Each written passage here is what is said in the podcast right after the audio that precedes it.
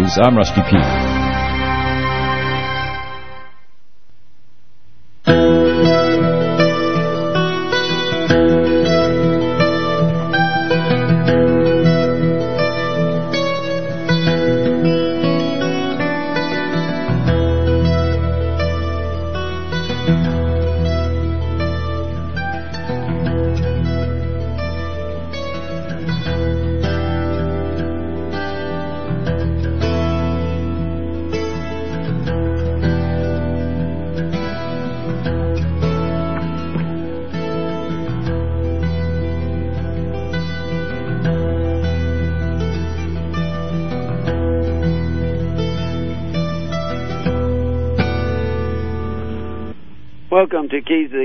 I'm Brother Gregory, and we're going to talk about the Kingdom of God.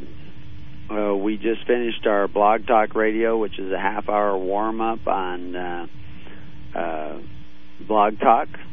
Uh, it's uh, looking for the address, but you can find it at hisholychurch.org and uh, look for under media for the different ways to hear us on a regular basis. We have uh, dozens of shows archived.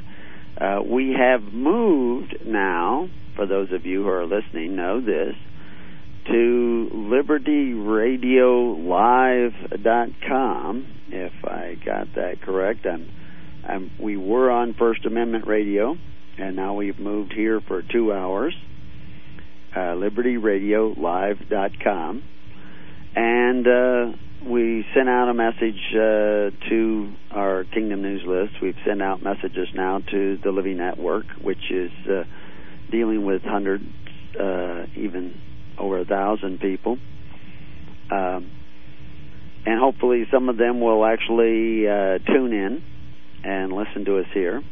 Uh, this show will probably not be call-ins, but you can email us at gregory at hisholychurch.org.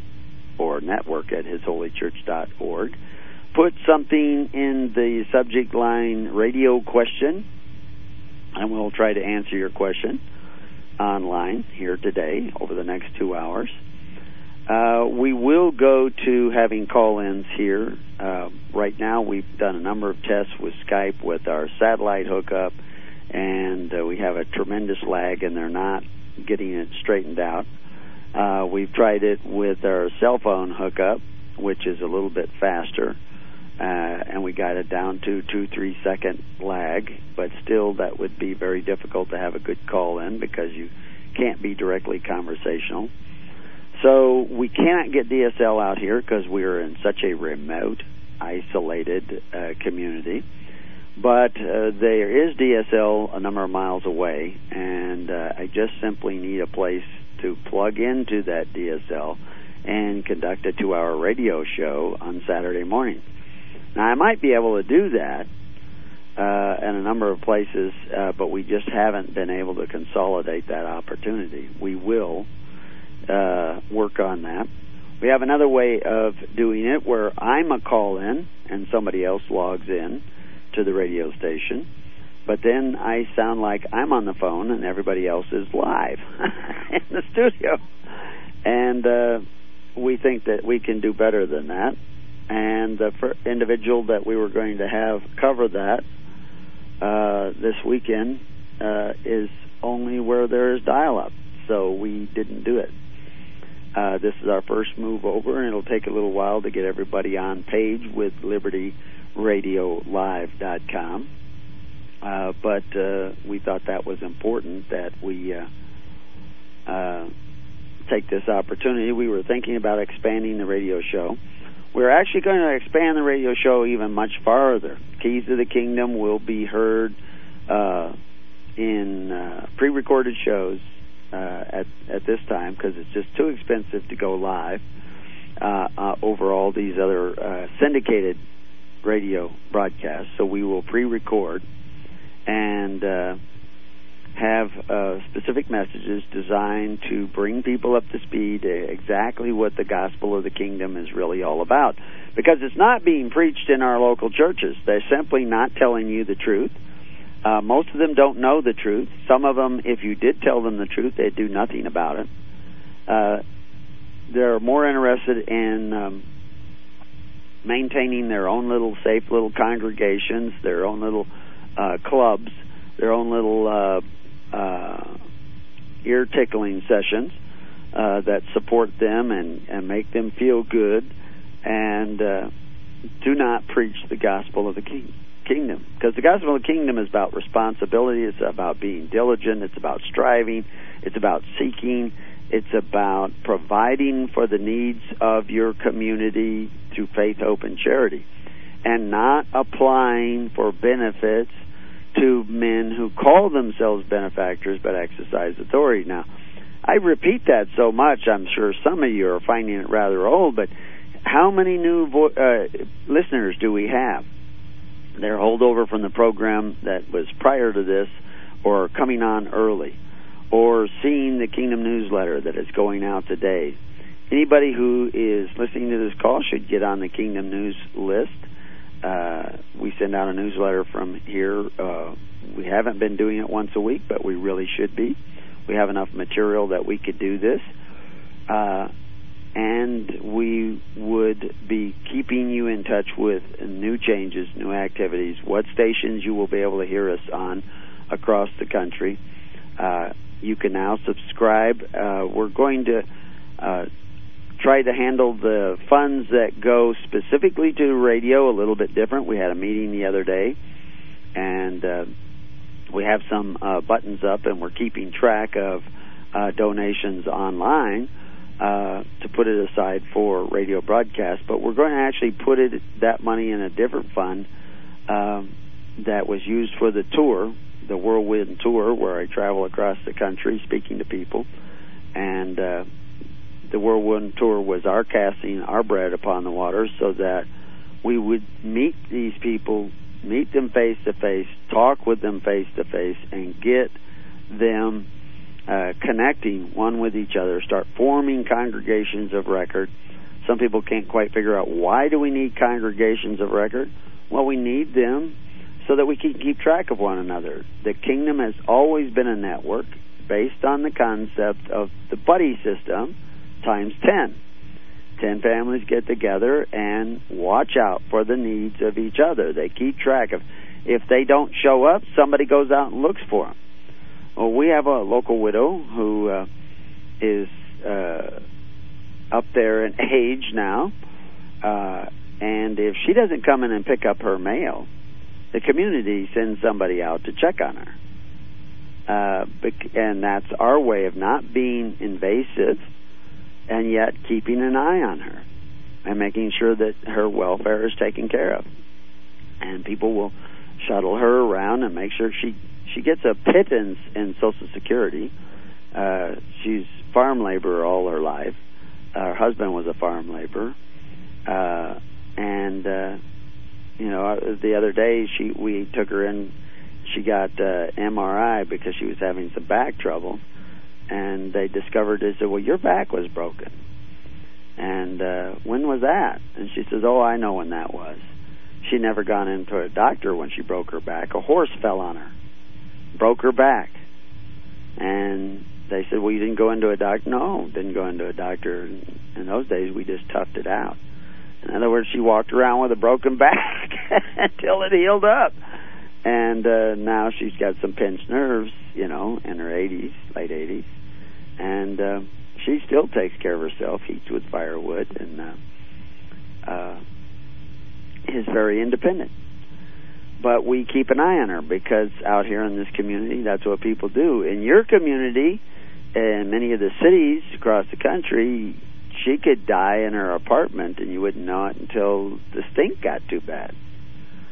Uh, people don't keep an eye on it. They think that's somebody else's job. But in the kingdom, you have to keep an eye on one another. You have to care about one another.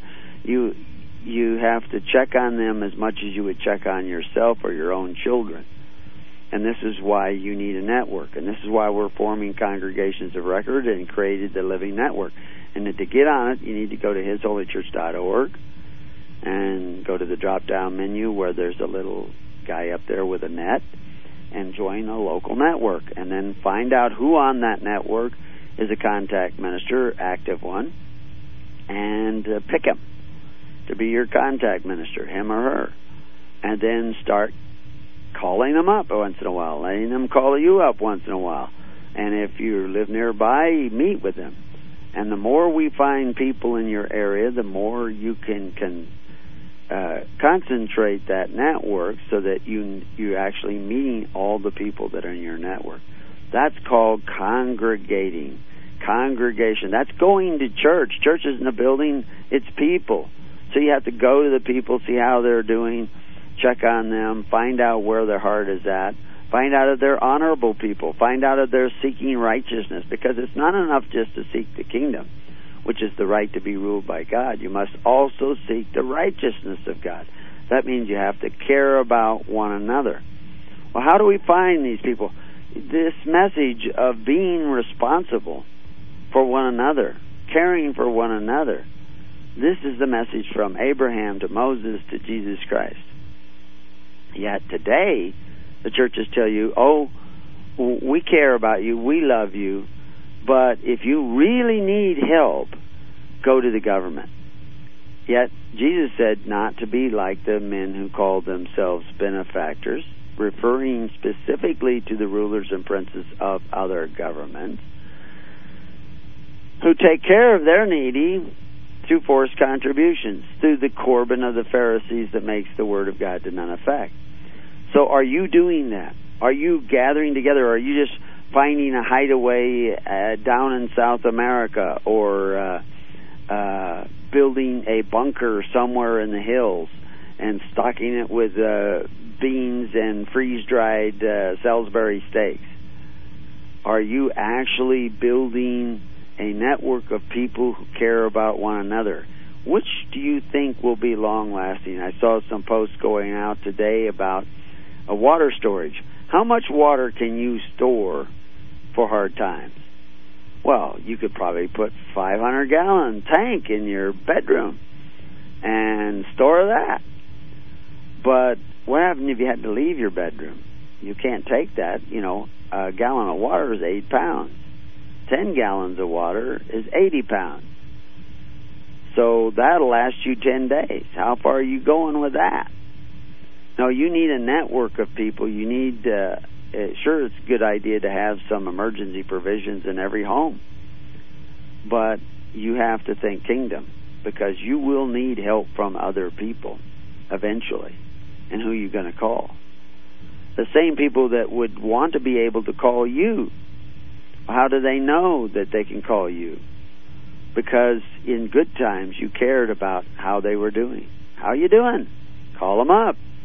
Start forming that network. Start forming those bonds that will survive the decline and fall of the Fourth Reich, the New World Order, the new Pax Romana, the, the new system that wants you to be a subject in Egypt. You have to form that network. You have to make that happen.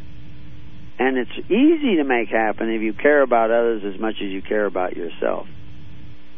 And you start forming that network, forming those congregations of record, why of record, so that the next congregation who can't come to all your meetings knows who you are. And then you, you know, if if it's a hundred miles away or five hundred miles away, you take up a local connection, uh, c- collection and send your minister to those other congregations to meet with those ministers and those people, and vice versa. So that you get to know every week, not only should you have meetings, but every month you should have your ministers of congregation meet another minister of congregation. Now, we don't have that many of them because people have become so apathetic they don't know how to form these congregations of record. They don't understand why. I had a lady who did nice things for people she was well fixed for funds. She didn't need help herself. But she couldn't figure out, well, why do we have to do this congregation of record? Because don't you care about other people who aren't as well fixed as you? Well, yeah, I help out the poor. No, in like kingdom. The very idea of thinking kingdom, you're talking about people actually organizing themselves, still remaining in faith, hope, and charity, but actually organized. That was one of the things that frightened the emperors more than anything else is how well organized the Christians were. You tell one Christian, and in a couple of days, the whole nation of Christians knew about it because they had a network, the tens, hundreds, and thousands. And we explain all this in the book Thy Kingdom Come, which you can download for free on the internet if that's what you want to do. Okay, well, I found out who the other caller was on Blog Talk. I'm sorry I didn't answer it. I got to learn to recognize these phone numbers. but I, I also think I'm now recognizing. Uh, they changed the the control board on Blog Talk. As soon as we get Skype here, and we'll have a control board here too, so we can take call-ins. Um, I'll have to figure out that control board how it works. But uh, it's a learning curve, and this show is the beginning of that learning curve. And uh, we're going to see if we can't uh, somehow get Skype so that we can do these shows live. You can have live call-ins, and then everybody doesn't have to call me all during the week. And uh, that way, also, when they ask a good question, we can share it with all the listeners. Now we're going to have to, when we get these things ironed out, we're going to ask everybody to promote the show, try to tell other people, and get them to listen to uh, LibertyRadioLive.com, which is where we will be hosting this two-hour show. And we'll see if we can build up a constituency that is listening to this show. Now, for uh, Liberty Live, which is part of First Amendment radio, uh, what we often call FAR radio, um, is uh, it's all part of their their same network. They let us come on for free, but I know they have expenses too, and you may need to help them out. Also, I know that you can get subscriptions uh, to the radio program, so you can listen to it at any time. They have first rights on the recording of the, these programs. We're not recording it right now; they're the only ones recording it. And so to hear this program again, you would have to have a subscription with them. Uh, and hopefully they will uh, stay supporting us and giving us this free airtime. But the time is not free. Somebody has to give up their time in order to have these broadcasts. Uh, we need to uh, do that on a regular basis and uh, uh, develop these call-ins so that when you call in, other people can hear these questions.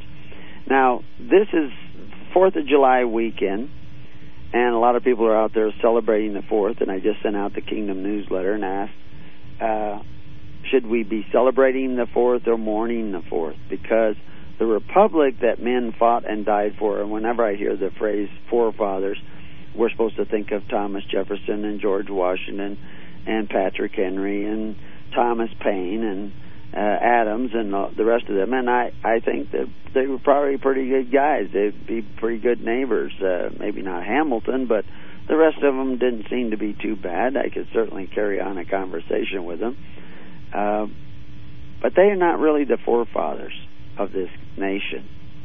Forefathers of this nation was my great great great great grandpa Whitaker, who was kicked out of the Quaker Church for joining the Virginia uh, regiment, and others who fought and died to keep this country free.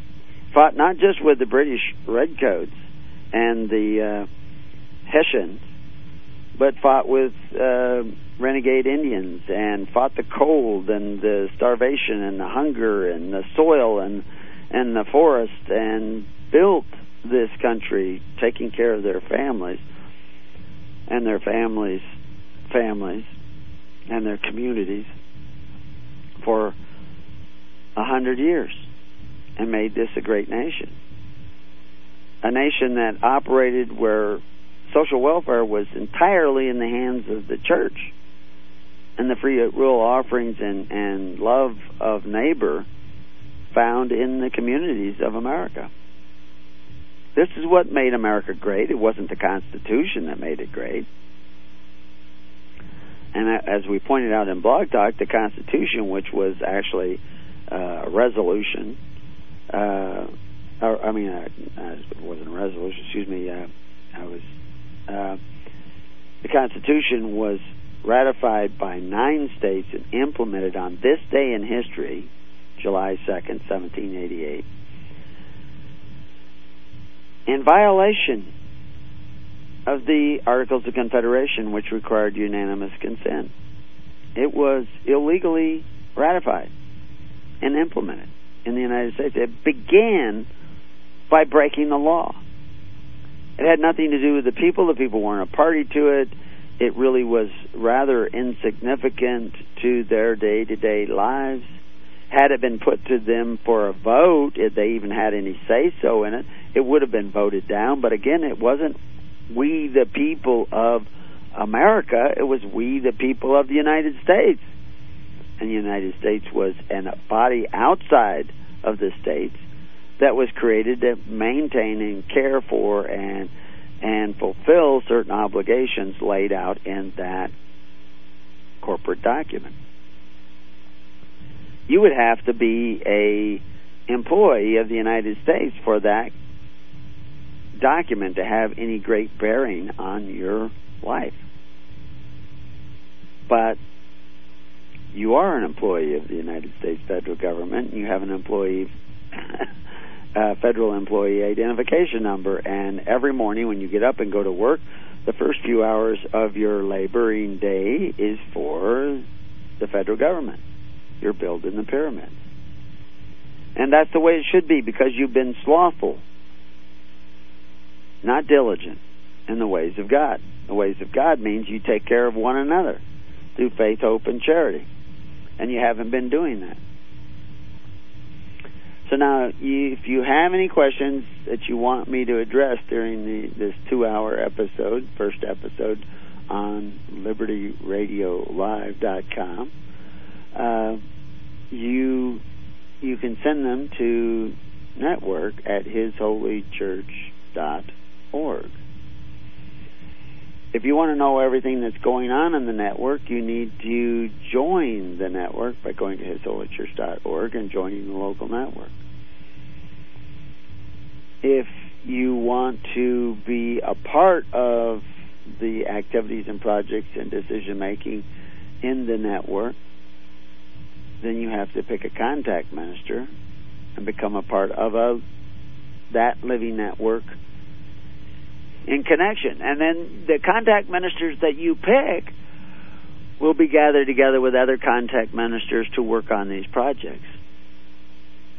And like I said, one of those projects is to syndicate Keys to the Kingdom. A small half hour version at first. That's all we can afford. If we can even afford that, it will depend upon the contributions of the people. And we will put that on and develop that system so that uh, we can uh, get this message out to larger and larger numbers of people. Bring more people to this lengthy broadcast. More people for. There will be lots of questions. Now we have Q and A questions about the church, how the church was organized, what we should be doing to create a free church and I think we have the most extensive information on this subject, most detailed, most researched, uh, most uh, this call it braggadocious, but show me where I'm wrong. Most in conformity to the specific directives of Jesus Christ. We should be abiding in His ordinances. When He makes statements direct statements, instructory statements, limiting statements. We need to understand that those are the directives of Jesus Christ. In order to be one of my disciples, disciples is a, a student. Student of what? Student to be ministers. Remember, he's taking the kingdom away from the Pharisees. He's going to give it to another group. There was an article, I didn't get to read the whole thing, but uh, I've heard ministers say this. Well, Israel is over there in the Middle East, and the church is something separate. God created the separate church. No, the church is Israel. The true church is Israel. It is the bureaucracy of the kingdom of God. It is the priest to all nations. That's what Israel was supposed to be. It wasn't this little isolated group of God's children that was to go off and do their own thing. It was to be a priest to all nations, to show them the way of God, the ways of the kingdom. So now, when we go to break, you guys can send me your questions and we can start addressing those and see if we can form uh, a little community here on this radio show that will help somebody else besides ourselves.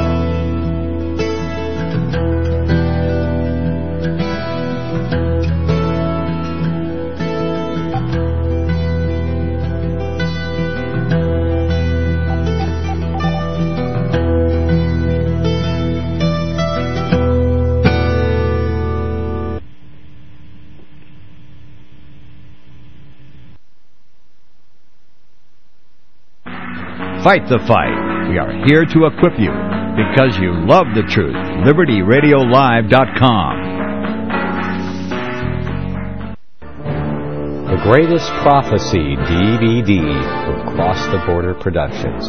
Embrace the little known but greatest prophecy given by the great high priest. The pre-incarnate Messiah reveals God's once secret plan for mankind. Believe it. Behold, the end times in Daniel chapter 2, because the dream is certain and the interpretation thereof sure. It is the key to prophecy future.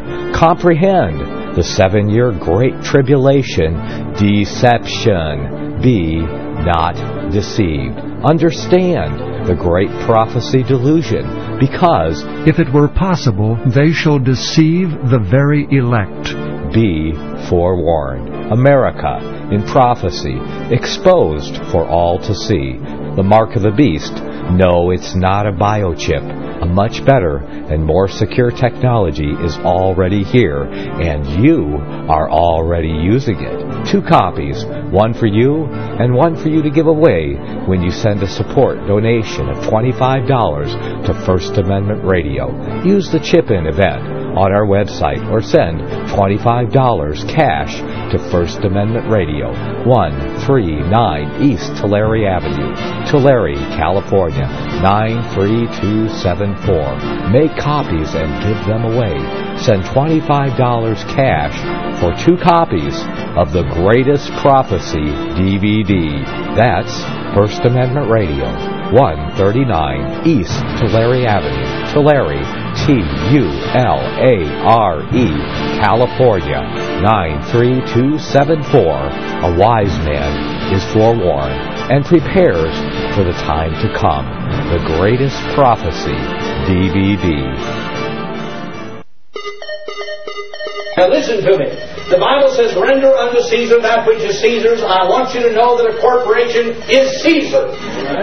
Government takeover of the church. This DVD is the most powerful tool we have for waking up those asleep in the pews. The scripture calls for his people to come out of her. The corporate church is the apostate church, the whore that rides the beast. Make copies and give them away to your corporate churched friends and loved ones. The truth will make them free. They will watch the DVD, Government Takeover of the Church. Who will tell them if not you? Get this DVD for a donation of $25 from LibertyRadioLive.com. Order online today or call 559-781-3773. Now listen to me.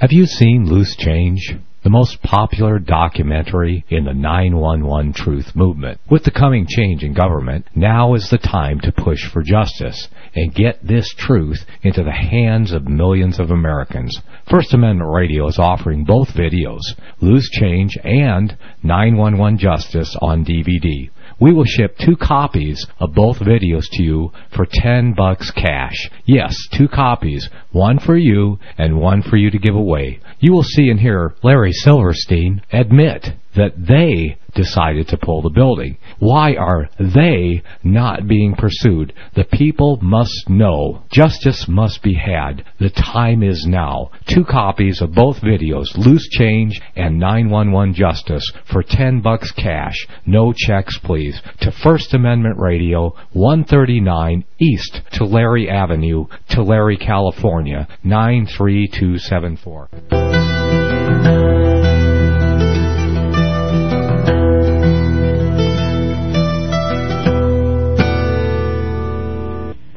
Keys of the Kingdom. We're back, and we're still talking about the kingdom, something we talk about all the time. And I'm looking to see if we're getting any questions from anybody.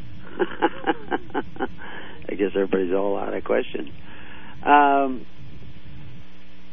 we're uh, the plan is to have a two-hour show here and to get it to go to call-ins and. Uh, we will do that as soon as we can get Skype on a regular basis. Uh, Paul will be back. Uh, I'm not sure next week, but the week after for sure. Uh, in the meantime, I'm going to have a meeting with some people to see if we can't get DSL somewhere here in this valley where uh, we can hook up Skype and have regular call-ins and with a little bit better equipment.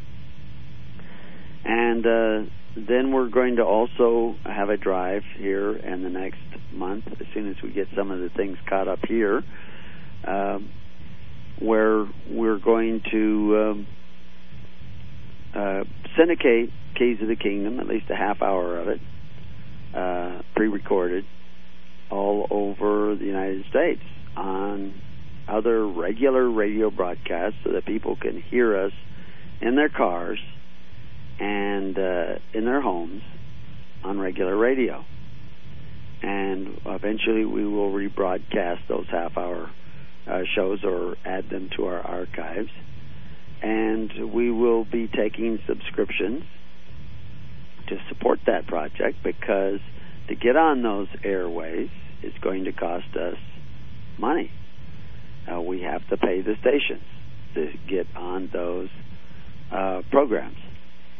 Uh, to say nothing of the hours that it takes to put the shows together, record them, and and get them up in uh, as as an effective tool in preaching the kingdom.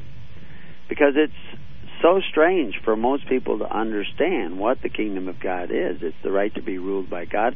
And of course, you don't have a right to be ruled by God unless you're one of those diligent people that the Bible talks about if you're slothful in certain matters, the weightier matters, you should be under tribute, and you should not uh, be uh, enjoying the liberty of Christ.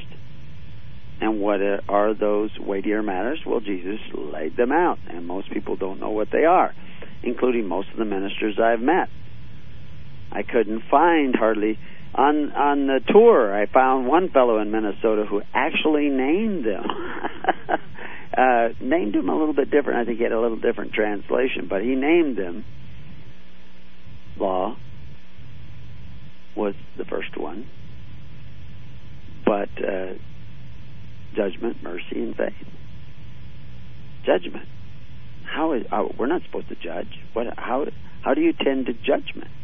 Well, of course we're supposed to judge. Uh, it depends on the context in which you use the phrase. I mean, if your next door neighbor is a child molester, you don't. Do you have a right to judge him? Well, if you decide not to hire him as a babysitter, isn't that judging him? Of course it is, and you should do that kind of judgment. There are other kinds of judgment that you should not do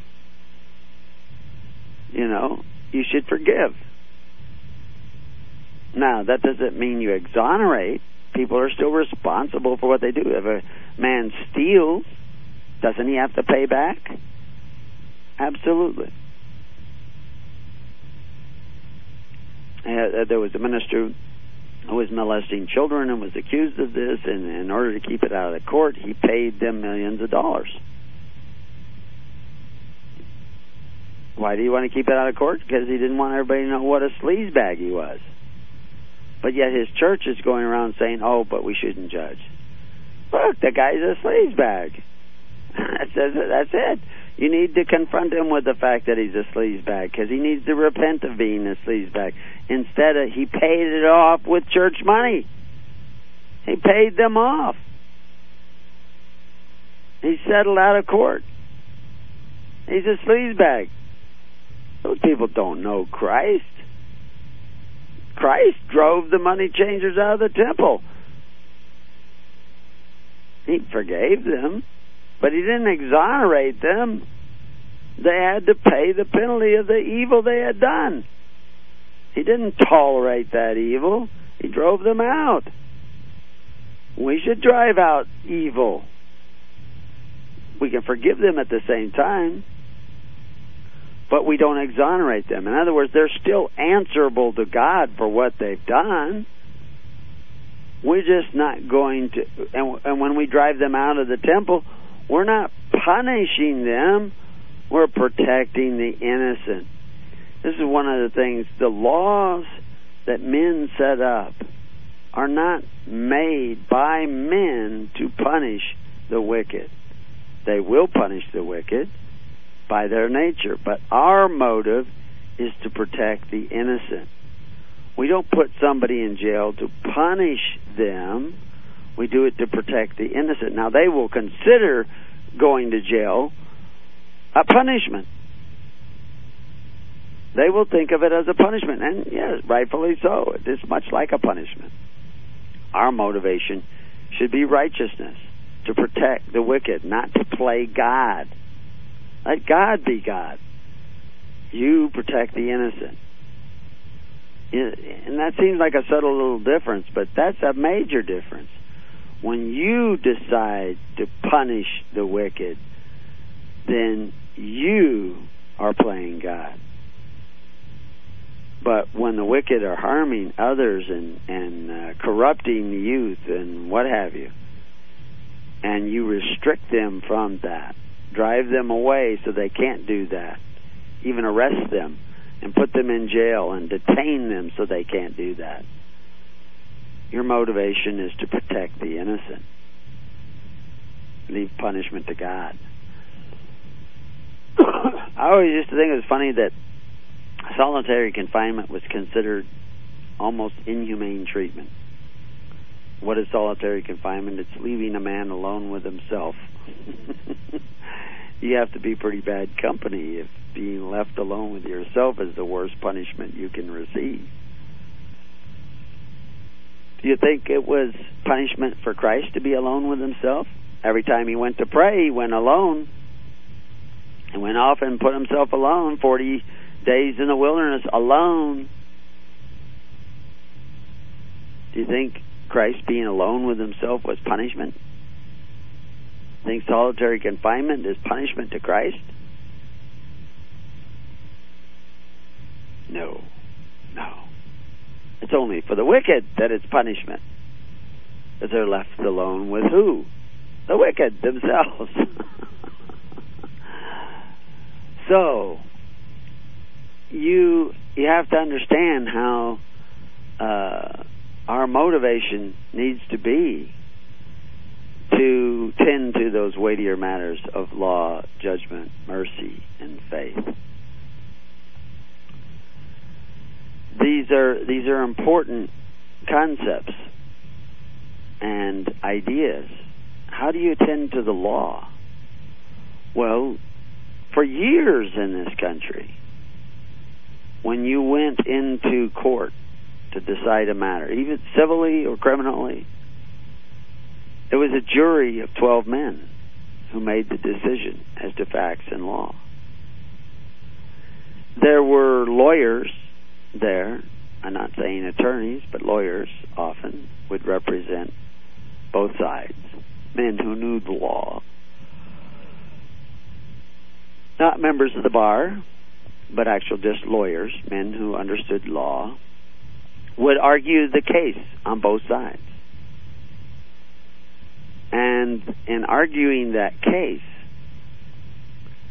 they would not argue statutes. They would argue precedent.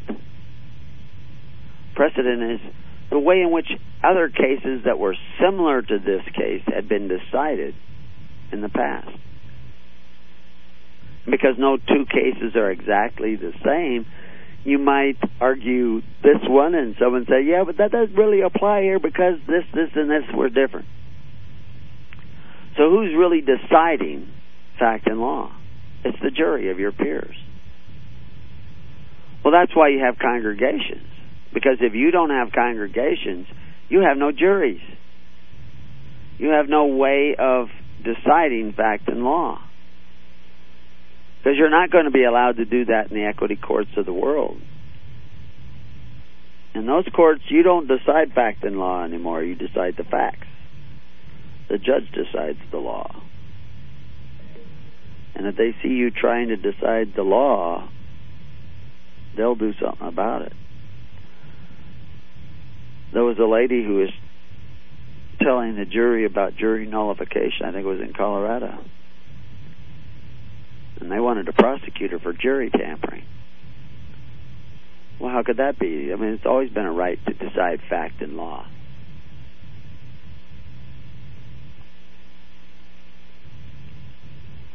Somebody has sent in a question. David has asked, you touched on the corporate nature of we the people of the United States. Could you please expound a bit more on that? And he also hopes that the two-hour uh, format works out. It will once we get regular call-ins. Uh, he says he uh, uh, will miss the two-hour uh, talk shoes. We may still have a few talk shoes from time to time. We have several uh, other congregations. Capadona has one. Uh, Scott has one at Lowe's Hill, and uh, we may uh, commandeer those from time to time uh, or set up other ones uh, in order to talk over certain issues that will be coming up.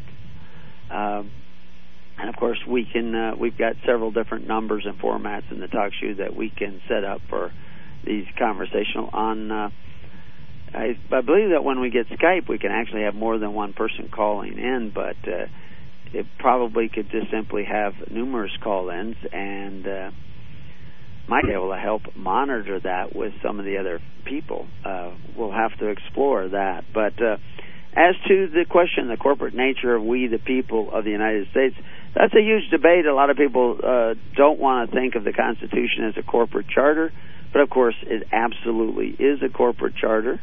Uh, it was incorporating the federal government and it was laying out articles one, article two, article three, article four. They're telling how many members, uh, telling how Congress and Senate would be elected. Uh, th- that's a corporate charter, folks. That's a corporate charter. Now, were the states incorporated under the Constitution? No, the states incorporated the United States by the ratification and acquiescence to the Constitution. The, the United States is a you know, if you had 13 states at the time, there was nine who ratified it. Uh, there was uh, those nine states originally. Uh, eventually, the others ratified it, but uh, uh, those nine states created an external body called the United States federal government. United States government. It was federal in nature. And that body had congressmen, senators, eventually a postal service, um, and these were federal employees, and they received money from the federal government, and they were a part of a corporate body, and they they could pass new laws. And the states, in a way, were a part of this because they, of course, they had state representation through the Senate, and uh, they they through their local uh, congresses, they would uh, uh, elect someone to represent them in the Senate, and the people also could play a part in electing an electoral college who would elect a president of the United States. Now, that's interesting. Why not just use a popular vote to pick the President of the United States? Why elect an electoral college equal in size and number to the congressmen that they were sending? And those men would elect the President.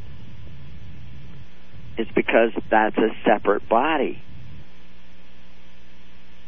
That's why. Now, that's all getting blurred now, and the Constitution has undergone many organic changes, actually almost been completely redone. Amendments have disappeared. Um, you know, back at the time of the Civil War, Civil War had drastic effect on the corporate nature of this body created by the United States Constitution because there was huge alterations that took place and relationships that took place. Uh, it was at the creation of this citizenship by virtue of the 14th Amendment, and I'm quoting here Black's Law Dictionary. It was that type of citizenship that allowed for a huge change in the nature of the federal government and therefore the corporation of the federal government. It's always been a corporate charter, though. It never was a republic. The United States was never a republic as a result of the Constitution. Doesn't say that. It says that the United States was to guarantee a republican form of government for the states. But the states were as foreign to each other as Mexico is to Canada. I recommend everybody read uh, contracts, covenants, and constitutions because the people weren't a party to the Constitution. Had it been put to the people for a vote, it would have been voted down. Historians all agree to that. That's not a secret. It's not a conspiracy theory. It's just a reality. It was extremely unpopular with the people. Patrick Henry argued against it. This document was written as if good men would take office. Office in what? Office in the corporate United States. But when bad men take office, they will steal your rights through ambuscade. And that's exactly what took place. So we weren't federal citizens. We weren't federal U.S. citizens originally. There was no provision for such a thing. You were citizens of the states. I was with a group of ministers, and one of them was uh, born in England. Still, I believe he's still an English national. And uh, somebody said, "Well, we're citizens of the state of Oregon," and he says, "No, you're not. You're residents of Oregon. You're citizens of the United States." He knew. He understood that. I think there's six different passports you can get in England they have layers and layers of their bondage. They took a long time in making it. We we're we're on the fast track to bondage for the last 100 years. the United States federal government is a corporation, and everybody who has a Social Security number is an employee of that corporation.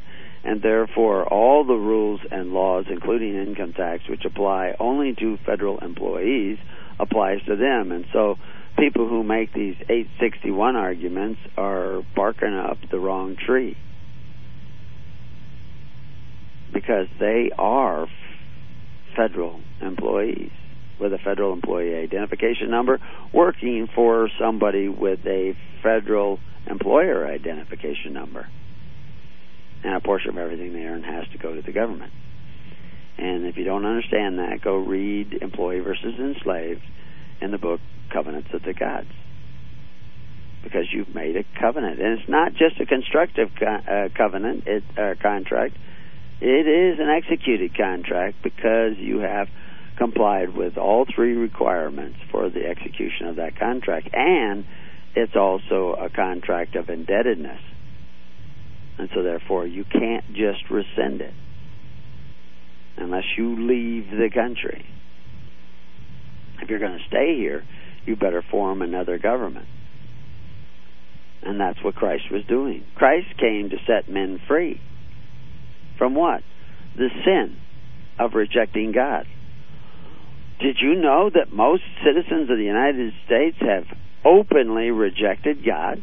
Oh, they still claim him, but they're taking his name in vain because they have in actuality rejected him. The same as the citizens of Israel rejected God when they elected Saul. That was a rejection of God. If you're electing presidents, you're rejecting God. Now, you can do that. I'm not saying you can't do that. I'm not even saying you shouldn't do that. I could say you shouldn't do that, but you know, you shouldn't do it because I tell you. You should do it because you understand what you're doing and say, "Oh my gosh, I repent." I turn around from that. I'm now going to seek the kingdom of God and His righteousness. That's what I tell you. Is to repent, turn around, seek ye first the kingdom of God and His righteousness. So yeah, the Fourteenth Amendment was a big thing, but it's our acquiescence. It's our application that brings us into that corporate body. Our parents have set us on the altars of Moloch, and we have gone into bondage. Yeah, we will definitely need to bring more voices on here, so we're definitely going to have to get the Skype thing worked out, and that means we definitely need to get DSL because uh, it just simply we cannot get the satellite to shake hands properly. I mean, at times it was like uh, I think we uh, maxed out at 16 to 18 second delay. Somebody would say something I wouldn't hear it and respond to it for 16 to 18 seconds. It's pretty hard to have a call in with that. Now we, their technology improved and it dropped down at times to two seconds, but it was that was only with a cell phone, and then that would interrupt and drop the call.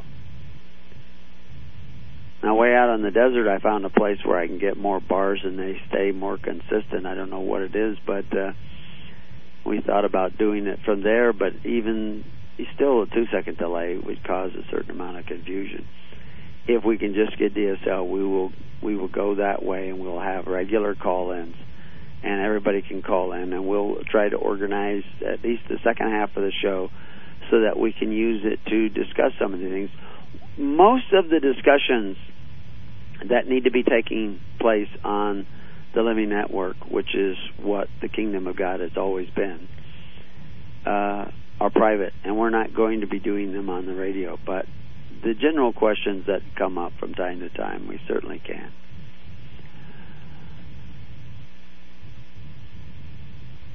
So it looks like oh we're getting a spam. So I don't know what else I could tell you about the corporate nature of the Constitution. It certainly is an Articles of Incorporation it was incorporating, you know, what is a corporation? Two or more people gathered together for a particular purpose. Well, the United States Congress and Senate certainly are two or more people gathered together um, for a particular purpose. And those purposes are laid out in the Constitution of the United States. And they are gathered together as if they were one person. In other words, to create out of many one e pluribus unum, one voice. And that voice is Obama. And the amount of power that Obama has today, uh, thanks to all the other presidents and congressmen that have gone before, as well as all the people that remain slothful in the weightier matters, is tremendous power, tremendous power. The power more of a king than a president. He can wage war. He can line line that up for you. Uh, he can make law. He appoints the God's men of that government. We'll be back at Keys of the Kingdom for another hour after these words from the sponsors of this radio station, Liberty Radio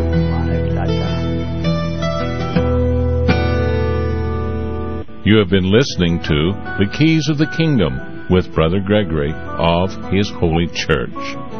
For more information on the educational ministry provided by His Holy Church and Brother Gregory, including services, counseling, lectures, books, and other audio materials, please write to His Church at Summer Lake, Box 10, Summer Lake, Oregon 97640.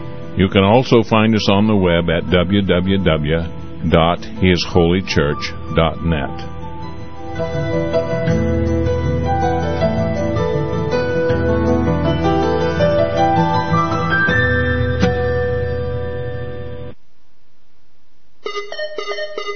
Now listen to me. The Bible says, render unto Caesar that which is Caesar's. I want you to know that a corporation is Caesar.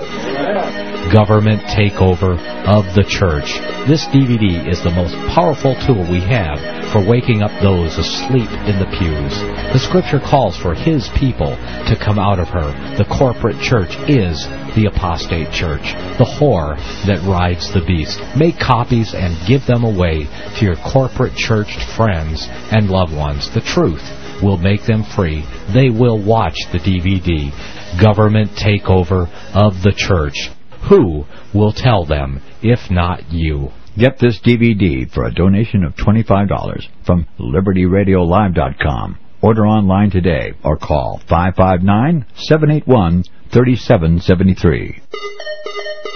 Now listen to me.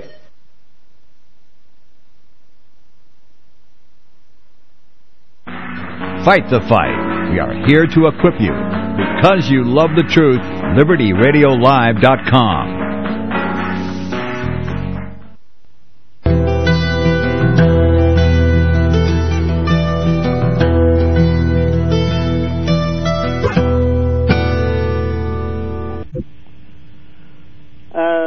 a question popped up on my second computer here, and I think it came through Skype. Uh, do we have a chat room? I think that it, once we get this so that we're operating on Skype, there is a chat room. But again, I'm not the technical guy here, so I can't answer that question right now. If you want to ask a question on the radio uh, this week, uh, just send it to Gregory at hisholychurch.org and say radio question. Um, we were talking a little bit about the fact that this is. Uh, I, I got another notice. I think it is. Uh, oh, I can't follow all these buttons. Anyway, um, yeah, I'm learning my way around Skype. I've got this hooked up on Skype, and so some people may be sending. So it's getting me little signals. Hopefully, we'll get better and better at this, and we'll.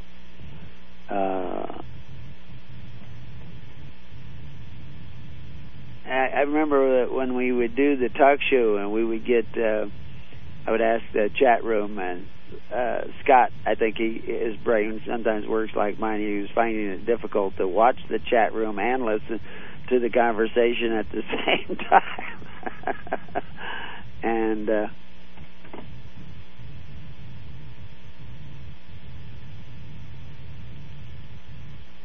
oh, I think that's actually coming from Liberty Live. Um, yeah, I'll have to figure out how all this works.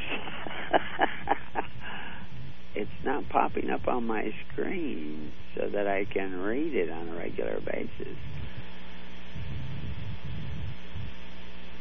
Ah, is this it? Okay.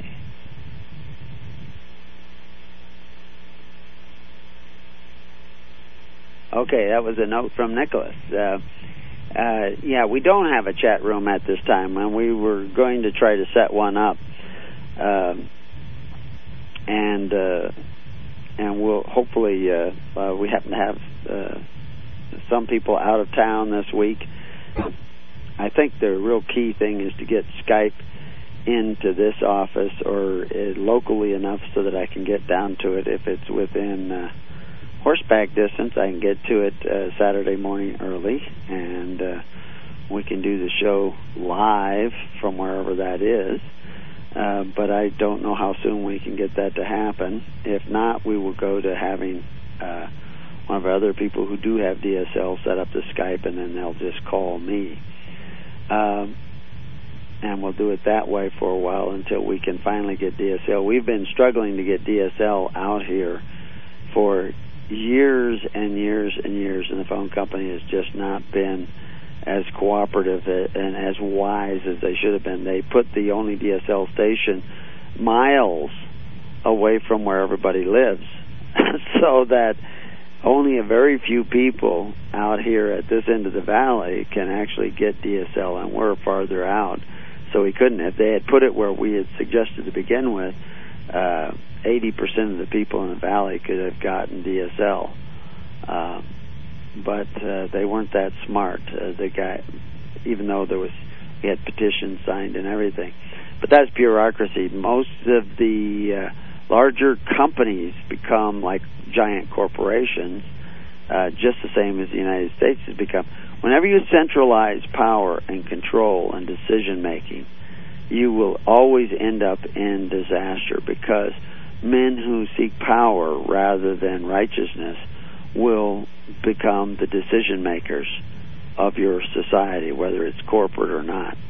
And that always brings destruction because it becomes self interest that is motivating the decisions. We see this, uh, we sent out a few posts in the last few weeks on uh, like real food. Uh, Robyn O'Brien, I believe is her name, uh, was an analyst in uh, the food industry on uh, Wall Street, and she began to realize that the foods that we are purchasing in the store uh, were buying poison that is killing us and making us ill and sick. And uh, the reason why is because corporate America is making decisions based on the bottom line rather than what is best for the people. They don't love their neighbor as themselves. They don't love their neighbor as much as they love profit. So therefore, they are making products and turning a blind eye. It's not always, you know, it's not always, you know, uh, ugly ogres, you know, uh, slobbering in the uh, dark that are uh, destroying people. It's uh, rich uh, businessmen in suits who are more interested in profit than wisdom and righteousness. They are not seeking the kingdom and his righteousness. Well, Robyn has repented and realized that she was in error and has now uh, put a great deal of effort in speaking out and showing us that the foods that are being produced by corporate uh, agriculture and uh, food production is really uh, producing this food that is poisonous, uh, causing allergies, causing illnesses, uh, causing all sorts of digestive problems, and GMOs is the tip of the iceberg. Uh, it's not just GMOs; it's a lot of other things that are causing this. Although GMOs is it, I, maybe it's not just the tip of the iceberg, but it's certainly uh, not the only thing to be concerned about. But it is certainly one of the top uh, things to be concerned about because it's destroying our source of food in America. Even if you're a repentant farmer and decide I don't want to grow these kinds of soybeans anymore on my field because I know they are producing uh, something that is hazardous. I know I'm changing the environment. You know, Roundup ready uh, uh, uh, crops are receiving much more herbicides because they're immune to the herbicides, but they're poisoning the ground itself, and they're finding, uh, and this is unbelievable statistic: 15 to 45 percent of some dairy herds have become infertile. They cannot reproduce. They either have a calf and lose that calf through spontaneous abortion, or they will not settle at all. They will not have a calf at all. They do not become pregnant. They do not have a calf. A dairy cow that does not get pregnant does not produce milk. If you have 45% of your herd not producing milk, you're out of business. You you can't stay in business. You're destroyed. Um, uh, sheep prices are way up this year. Why? Because there's millions and millions of sheep that are dead all over the world. New Zealand, Australia, freak snowstorms, uh, floods, droughts. Uh, in America, uh, millions of sheep farmers have gone out of business.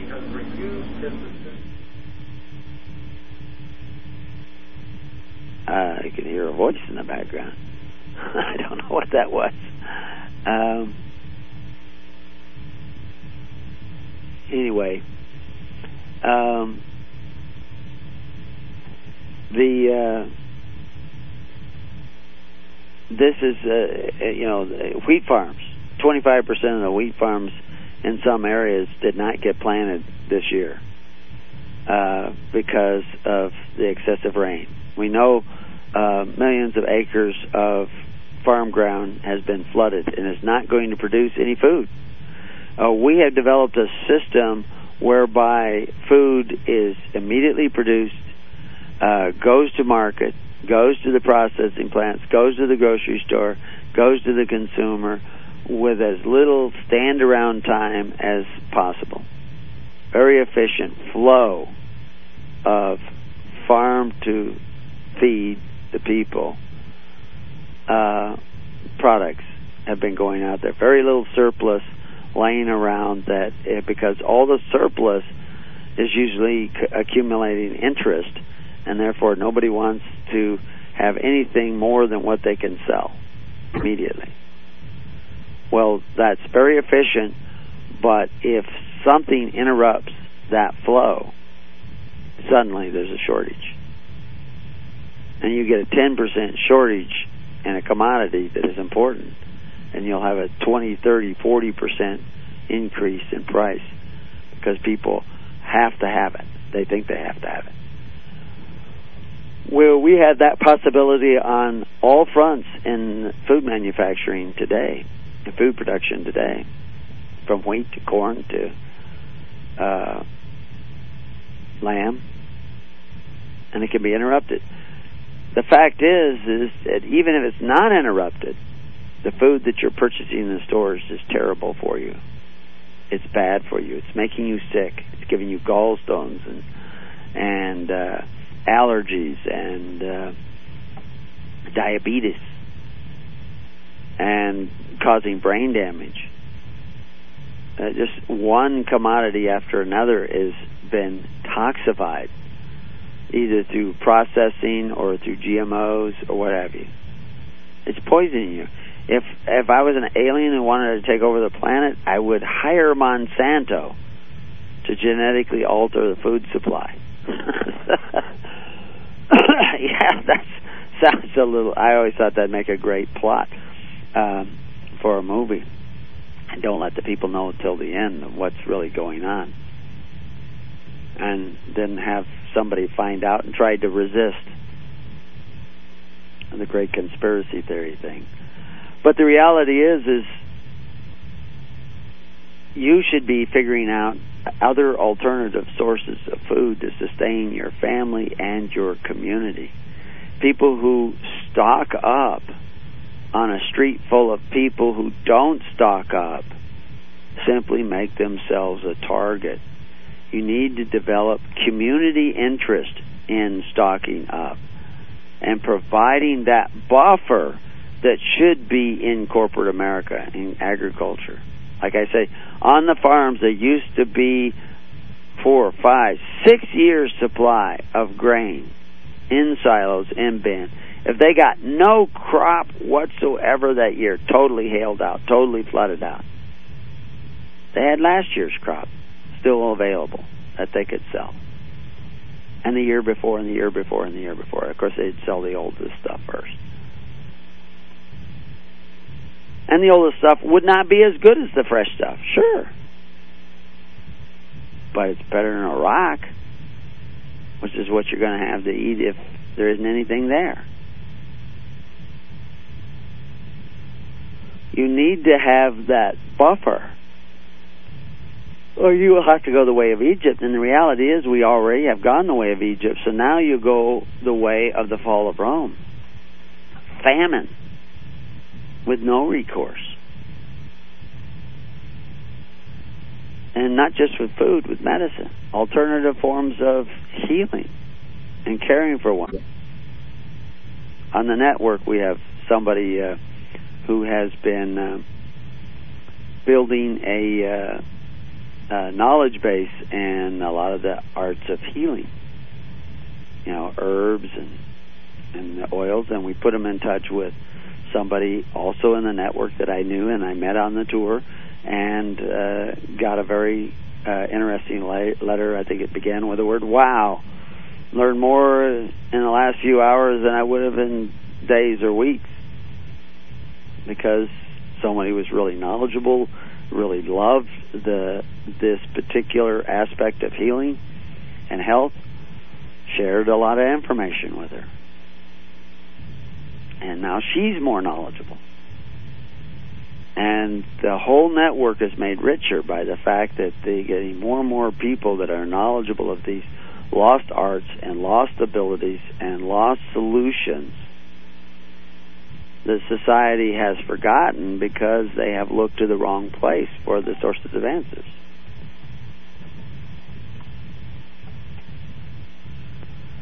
There is uh,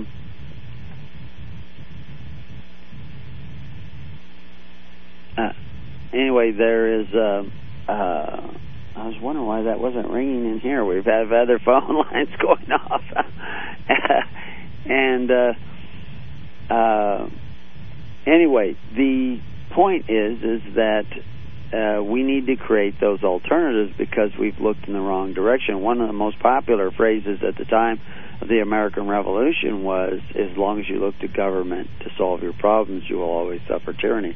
There were several quotes similar to that. Uh, I think that actually came from England originally, uh, from somebody who was in the House of Lords. Uh, the reality is is that uh, that's exactly what we've done is we've looked to government to solve everything and we need to start looking to the kingdom of God and how does the kingdom of God work it works through a network of congregations of people and communities that help one another and uh, and take care of one another and this is one of the the critical things that we need uh, to accomplish uh, in the next uh, weeks, months, and years.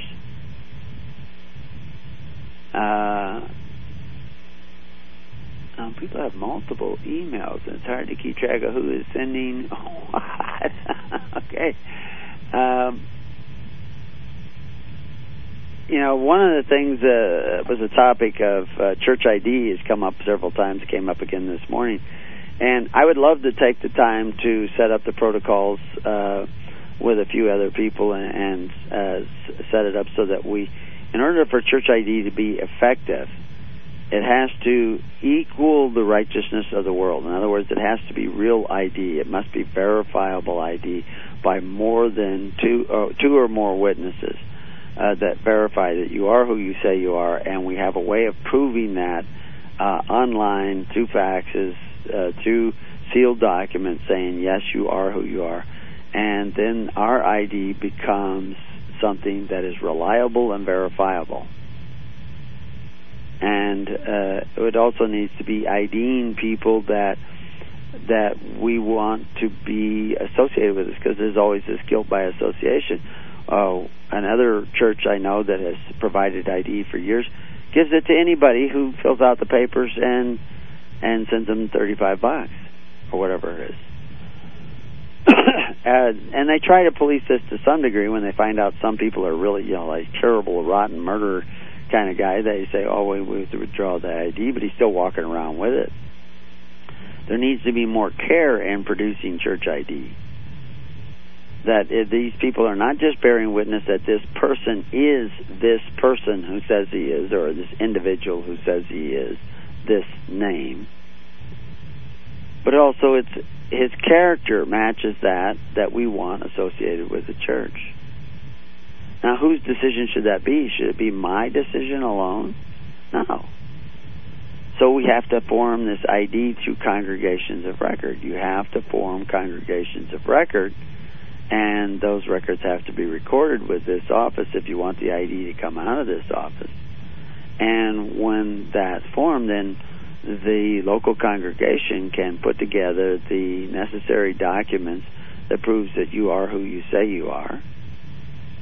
And then we can act upon those documents because that's the testimony. In other words, we are establishing your ID with two or more witnesses. Isn't that biblical? Establish everything with two or more witnesses. Now, two or more witnesses isn't the guy who makes the ID and the guy who asks for the ID. That's self testimony. Two or more witnesses are people who know the guy who wants the ID and testifies that he is who he says he is. And we need to know who those witnesses are, so therefore you need to have a congregation of record because I can know the minister, but I may not know all the members of the congregation, but I don't need to know. I just need to know that minister or that minister's minister. I know, you know, Paul Bethke. I know uh, Hadar, uh, but I can't remember all the people that's in uh, Hadar's congregation. I remember Thomas, but I I really don't think I even met all the other people, and even if I did, I can't remember them. So this is why you have the tens, hundreds, and thousands. You don't have the tens and thousands you have to have this intimate network where I know I can trust this individual statement that this person really is that person. Of course, the world's going to want to see paper. That's the protocol. How do we do that? And then we get the information and put it in a database, and we make it available at uh, online, which we already have that part set up, but we don't have the protocols complete. We've kind of gone through it, but we need to make it a package deal so that people can follow instructions and everybody stay on the same page. Well, I have papers here for congregations of record that I have to process on my desk, but I have other stacks of papers on top of those and other stacks of papers on top of those. And on top of that, I have headphones and a tape measure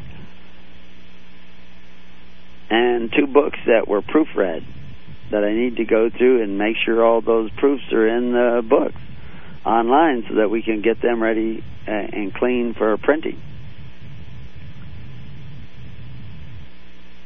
Uh, that's that's a huge job. I can't do it all without your help. We talked on the blog talk about supporting this ministry you need to support this ministry for two reasons. One is we need the help, but you know we'll we'll keep busy whether you help us or not. We may not be as efficient because our time is more divided. But the other reason is you need to cast your bread upon the waters. You need to invest somehow. It doesn't have to be this ministry, but you need to be supporting one ministry, some ministry somewhere somehow they think tithing was done away with. You know, some have churches say yeah, and some have the churches say no. But tithing was never done away with. If you want to be a part of the government of God, you need to support it with your effort. I don't care if it's money or or work or whatever, but you need to support it. If you don't think we're it, well, don't support us. That's where the freedom of choice comes. But it's faith, hope, and charity. You need to have the apostate church preaching and the delusions of those who have crept in and preached for truth a damnable heresy. How do they see and understand this?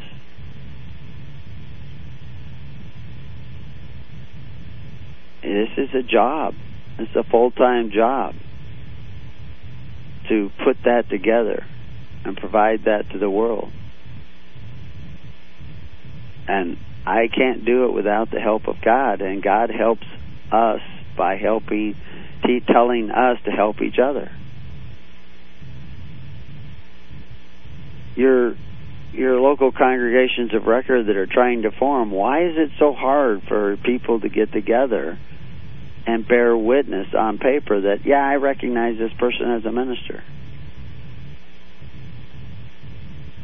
Yeah, I, I I want this person because I know they are in contact with these people. And that makes us part of the kingdom. Or at least seeking it. Seeking to take care of one another. See, that's one of the beautiful things. You don't have to go straight from depending on the welfare of the world to absolutely only depending on the welfare of God. Now, they did at Pentecost when thousands were baptized. They were kicked out instantaneously, no more go back. They opted out of that system of Corvée that made them place them in bondage. They opted out.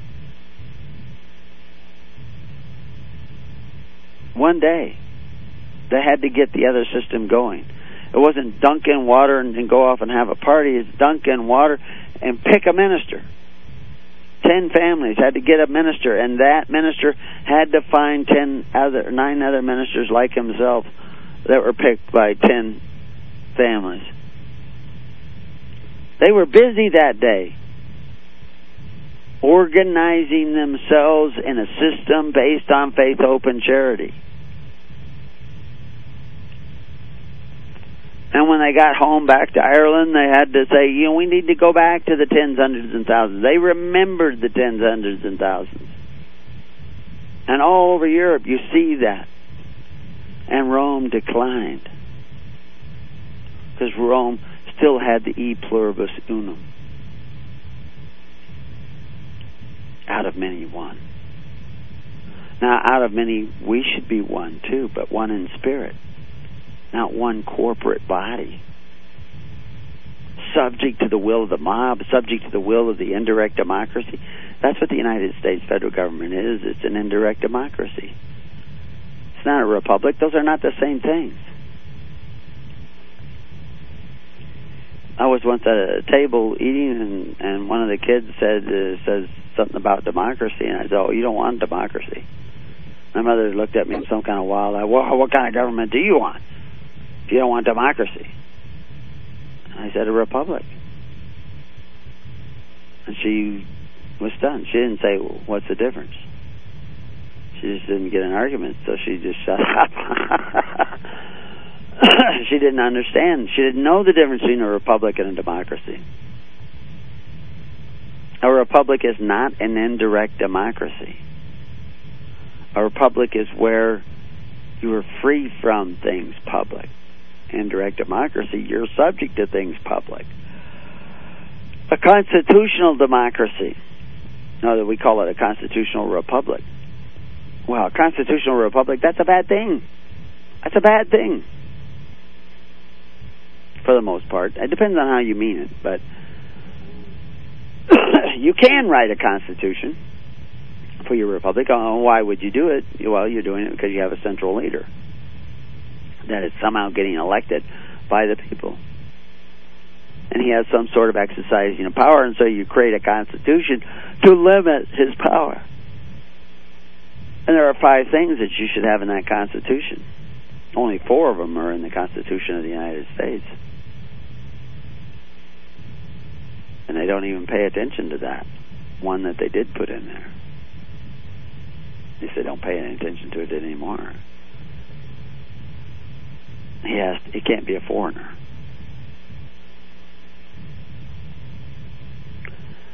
So in the uh, weeks to come, we'll have to figure out how to set up a chat room. I'll still have to work on getting a uh, some way of setting up Skype here on a regular basis. Uh, if that is delayed again, we'll try to get one of the members of the PCMs who is on Skype to call into the radio station and uh, with his Skype, and then he call me, and he can be my co-host, and uh, then we can bring in other calls and have regular questions. And the PCMs who want to call me during the week with questions that should be asked in a public forum will be able to do that. And we will have uh, more conversation here, uh, two-way conversation. And well, we're going to go to break here again. And while we're on break, everybody can think of a great question and email it to me. At Gregory at hisholychurch.org.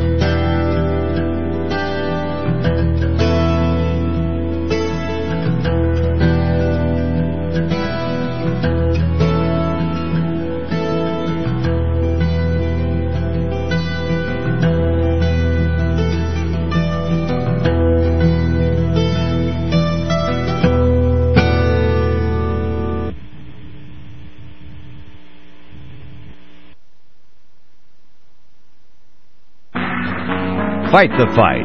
We are here to equip you. Let our motto be, Don't Tread on Me. LibertyRadioLive.com.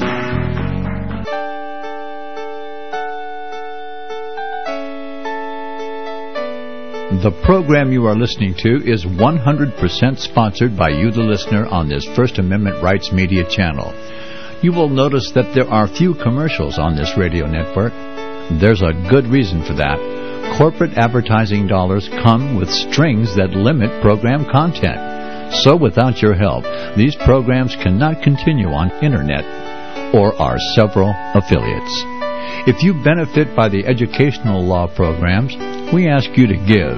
If you are admonished or nurtured by the Bible and ministry programs, we ask you to give. If some voice a cause that you are passionate about, we ask you to give. If you believe in any of these, we ask you to support them as you would a missionary on a continual basis, as if giving a tithe for missionary radio. These programs are not commercially viable and must be supported by those faithful to the cause of truth. Look for the button to sponsor your favorite programs at our listen and schedule pages on the internet. Then, when you subscribe, we will send you the last quarterly MP3 CD of that program immediately and continue to do so with each new quarter. We will also give you unlimited archive access to all of our programs. We're asking you to give much less than a tithe so that you may also send support directly to a particular program host, cause, and anywhere else the Spirit may lead you. Do all to the glory of our God and Creator for his holy nation, the only kingdom that will last forever. Thank you for listening.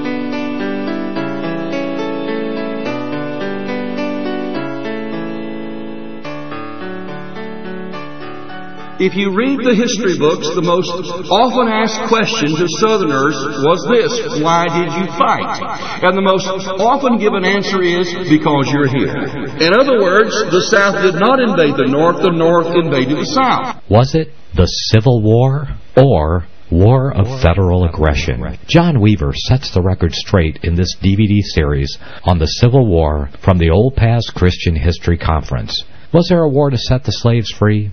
Or was it a war to enslave us all? Get this DVD and judge for yourself. War of Federal Aggression. The truth seems strange only because we've been indoctrinated with a fiction. War of Federal Aggression. Get it today. Get this DVD for a donation of $25 from LibertyRadioLive.com. Order online today or call 559 781 3773. 559 781 3773. Have you seen Loose Change? The most popular documentary in the 911 truth movement. With the coming change in government, now is the time to push for justice and get this truth into the hands of millions of Americans. First Amendment Radio is offering both videos, Loose Change and 911 Justice on DVD. We will ship two copies of both videos to you for 10 bucks cash. Yes, two copies, one for you and one for you to give away. You will see and hear Larry Silverstein admit that they decided to pull the building. Why are they not being pursued? The people must know. Justice must be had. The time is now. Two copies of both videos, Loose Change and 911 Justice, for 10 bucks cash. No checks, please. To First Amendment Radio, 139 East Tulare Avenue, Tulare, California, 93274.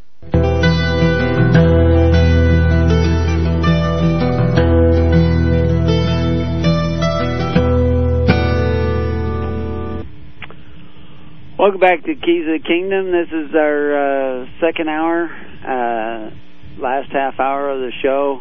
Uh, uh, I was looking here at uh, uh, trying to figure out something during the break as far as uh, how to get a chat room going, and I guess there is a chat room, uh, and it's with uh, Liberty Radio Live, and I'm sending out the uh, location of that for you uh, right now to the PCMs, uh, and we'll see if that does any good. I think I'm sending it out.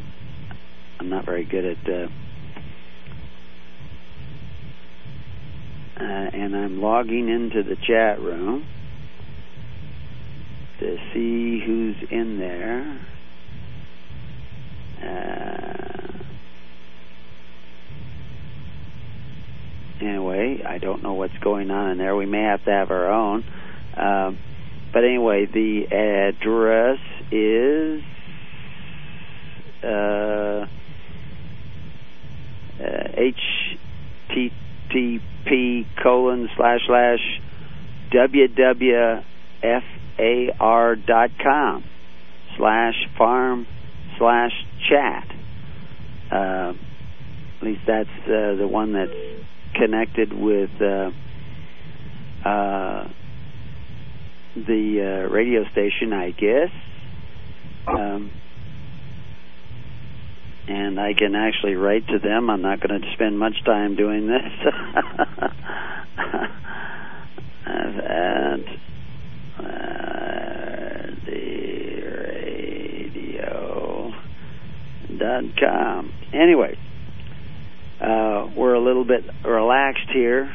Uh, as somebody by the name of Smoke is listening to the radio station now, and you're hearing all the little messages pop in. I'll have to mute that eventually. Uh, so anyway, there's there's we've got a chat room there, and uh, that could get annoying listening to that all the time. I don't know if you guys are picking that up. Uh, I forgot how to mute this. I think it mutes here. Or at least I turn it down. But anyway, uh, we'll hopefully get some of the uh, kinks out of this uh, in the next few days uh, and next weeks, and get better and better at creating this radio station and these radio programs. And we will hopefully make a few advertisement, uh, brief, uh, you know, thirty or 60 second spots to advertise the show, try to bring more people to it, and of course, when we finally go to syndication, uh, we may get many, many, many more people uh, coming to it because the syndicated program can only afford to be about a half hour long. And if people want to hear more, they'll have to come to First Amendment Radio or actually Liberty Live, uh, LibertyRadioLive.com uh, to hear us uh, and to call in with extensive uh, calls and questions, which I'm sure there'll be lots of. In order to do that, we're going to need your support to go and syndicate. Uh, I can see how difficult it is to. Uh, uh, okay, yeah, I, they, they're correcting me. I didn't type in the live. That's the problem with trying to talk at the same time that you're. Uh, uh, typing on the internet is that uh, you, you can't can't do them both justice. Uh, which is another reason why we might consider a co-host, even if I can get a live broadcast. Uh, it would be great to have a co-host who can kind of watch things uh, like the chat room and stuff, and and mute these uh, uh, ding dings that keep popping up. I think I finally did mute it. Um, uh, oh, I didn't mute it. Didn't mute. Think that mutes it, or does, or does, does this mute it? Ah, okay. Anyway, uh, uh, I think Scott's in there. And connecting with one of our PCMs and former PCMs in Pennsylvania. Uh, that's the thing is that we can we can form this alternative network, and every time you get a new person in the network, we all become richer because that individual brings skills, knowledge base, and abilities. But of course, you're not really a part of the living network unless you are actually contributing to it. Now, how do you contribute to it? Well, the, the ways in which you can contribute to it are as variable as the stars in the sky. Uh, you can contribute by uh, bringing more people to the network, by uh, sharing personal information, sharing uh, skills and knowledge, sharing funds. Yeah, you could actually contribute dollars and cents, but that isn't the only way. Who are you answerable to when you contribute dollars and cents or good sense and advice and skills and abilities. And you know when I when we were first starting to preach this everybody made me the center of everything. We had numerous groups on Yahoo. They still exist.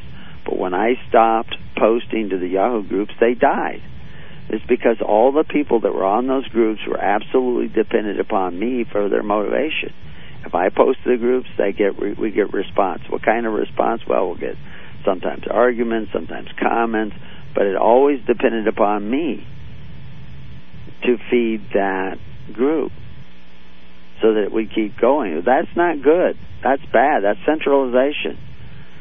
You have to become responsible. You have to form your own congregations of record. You have to take time to make those congregations of record in contact with others. It's really a lot easier and simpler if you just go off and do your own thing. But when you actually have to start thinking about others as much as you think about yourself, then a new paradigm comes into your life. Now, mothers, they already have this idea. They have to think about their kids. They have to think about what they're going to eat, or think about what they're going to study and learn, and things like that. Especially they home teach. Uh, fathers do this to some degree, but they're often preoccupied with going out into the world and earning the livelihood. But good fathers come back and are also concerned and receive reports back from mom and and their their sons and daughters as to what's going on and participate in being a parent in their lives. But that's not enough just to be a family because that's not kingdom to be kingdom, we are the princes of that kingdom.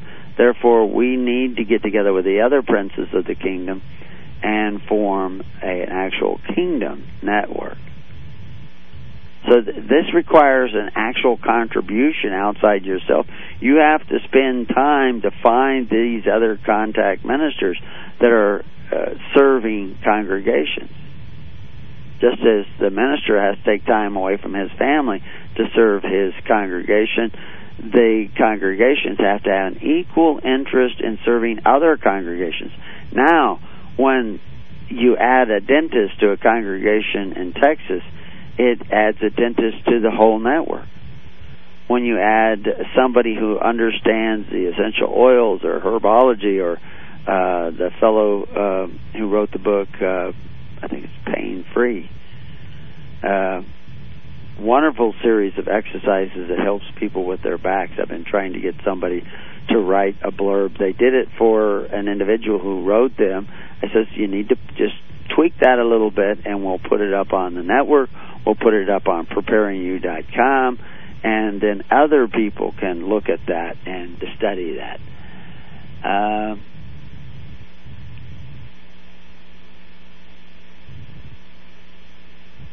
uh, so I'm looking. Uh,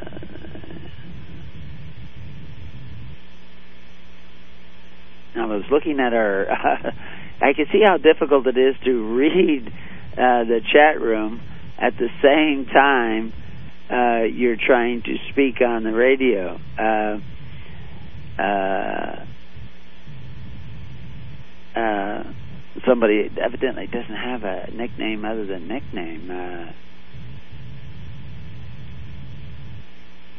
Uh, but it would be really good to have a co-host, and I think that uh, I could see how that once you have a chat room that's supplying some of your questions, you actually need your co-host that's reading it all the time while somebody else is filling the dead air time, and then he could easily uh, participate in uh, saying, "Oh, we got a question here in Poughkeepsie, and he wants to know uh, how does this dramatically uh, uh, uh, fit into this uh, paradigm of the kingdom of heaven, uh, or um,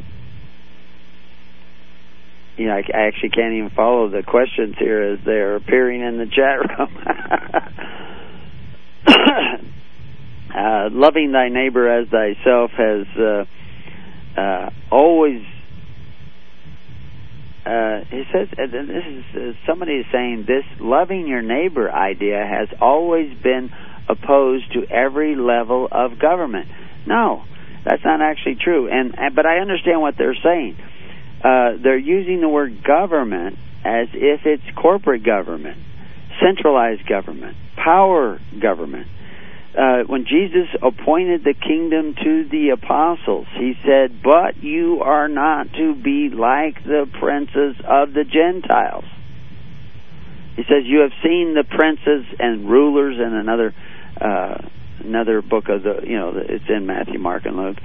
Uh, rulers of the Gentiles, the other nations, who call themselves benefactors but exercise authority one over the other. It is not to be that way with you. Well, see, we've equated government with only those people who exercise authority one over the other. But self government, based on faith, hope, and charity, is not centralized. It's decentralized. Why? Because every individual, every individual that comes together in that society is diligent in the exercise of personal responsibility and responsibility to the rest of the community. That's government too, but it's simply operating by the perfect law of liberty. He gets to choose how he will participate. It doesn't mean he he can choose not to participate at all, because if he does that, there is a void a vacuum of government. There is no self government because he has chosen to be apathetic and slothful. And since nature abhors a vacuum, something will come in and become the government that he fails to be. The self government he fails to be. If he does not tend to the weightier matters of law, judgment, mercy, and faith, there will be a black and white unit that will pull up and tend to that for him. Because nature abhors a vacuum. If you will not be the government of the people, for the people, and by the people through the perfect law of liberty, by faith, hope, and charity, dictatorships, tyranny will be the name of the game. Despotism will reign because you do not.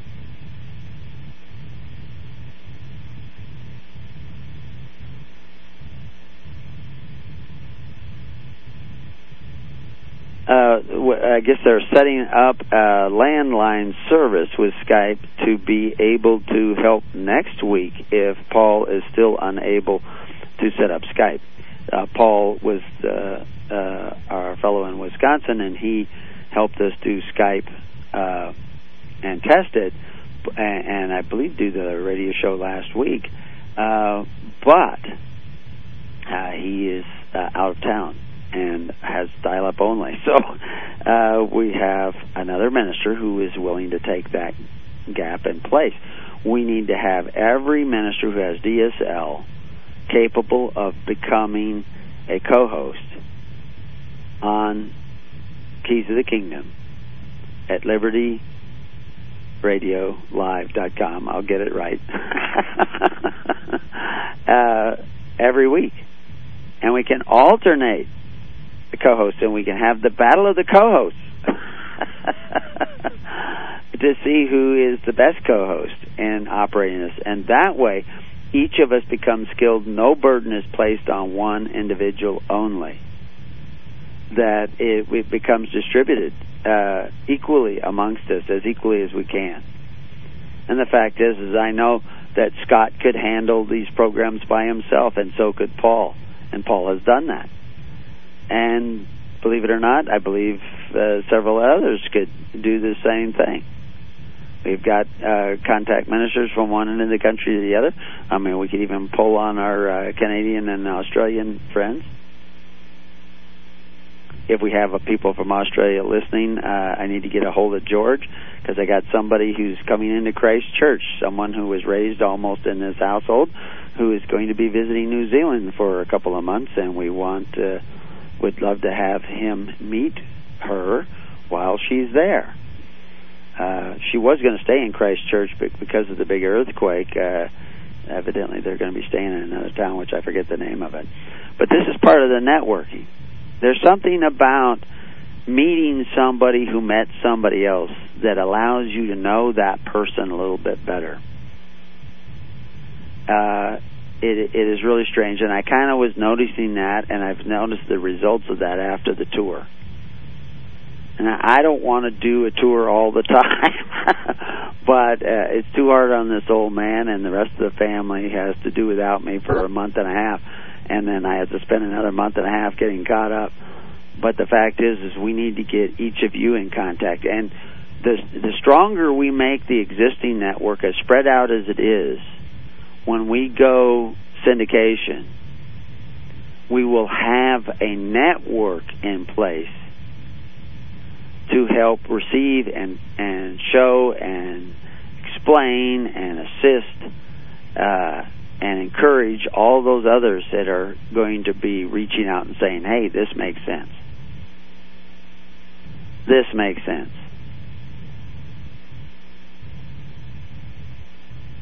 Uh, yeah, the Scott's explaining to somebody. Uh,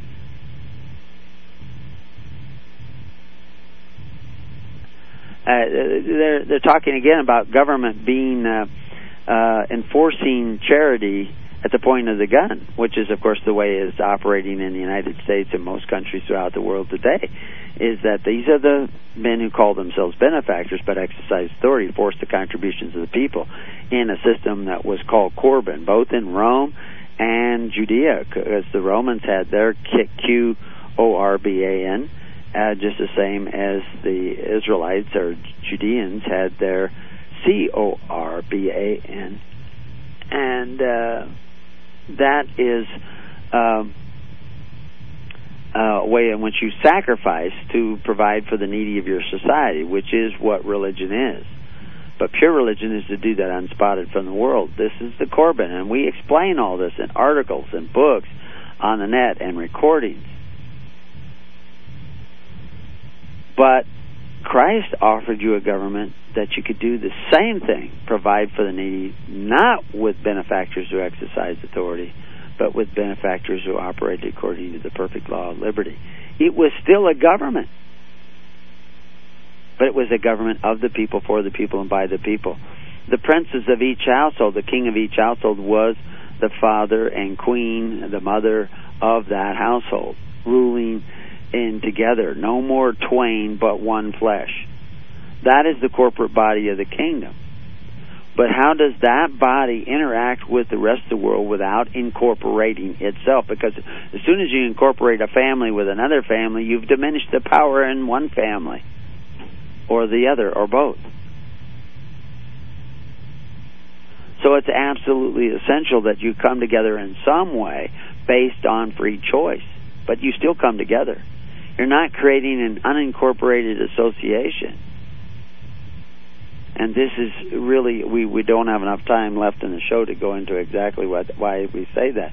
But the reality is is if you become if your congregation is an unincorporated association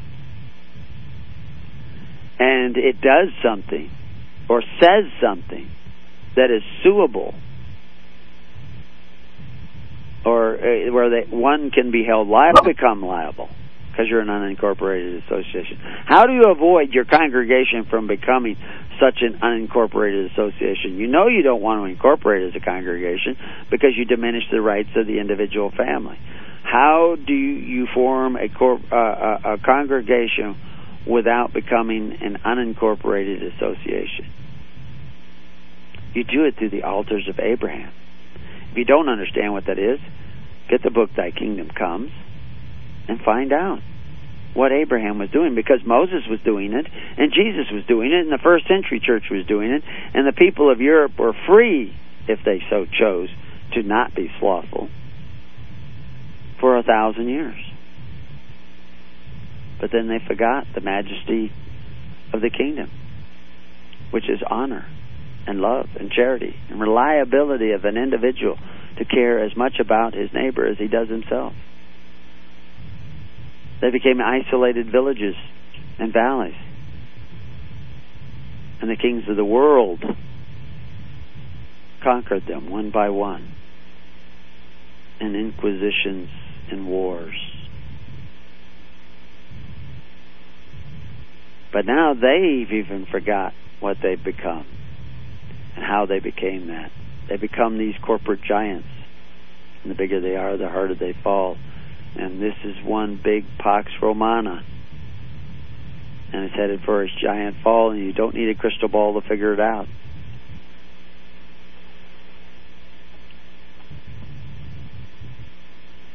So anyway, we'll try this again next week. Hopefully, we'll have things in better uh, stead so that we can do Skype and that we can uh, set up a regular chat and get call-ins, and we will test call-in on Blog Talk Radio first. You want to know more about that? You'll have to go to His Word of God the Father.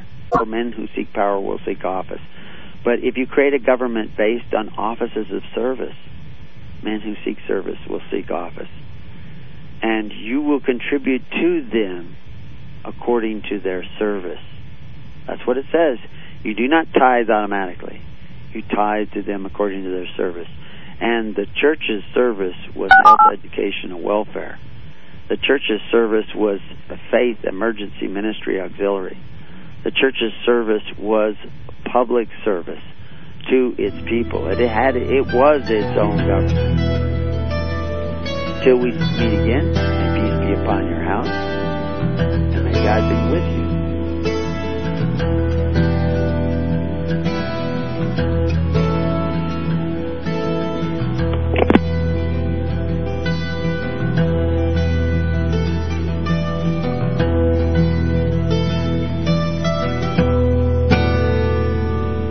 You have been listening to The Keys of the Kingdom with Brother Gregory of His Holy Church.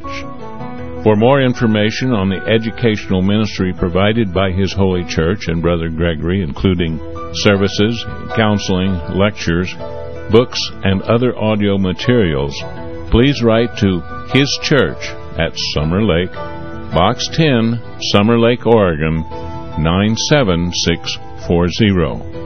You can also find us on the web at www.hisholychurch.net.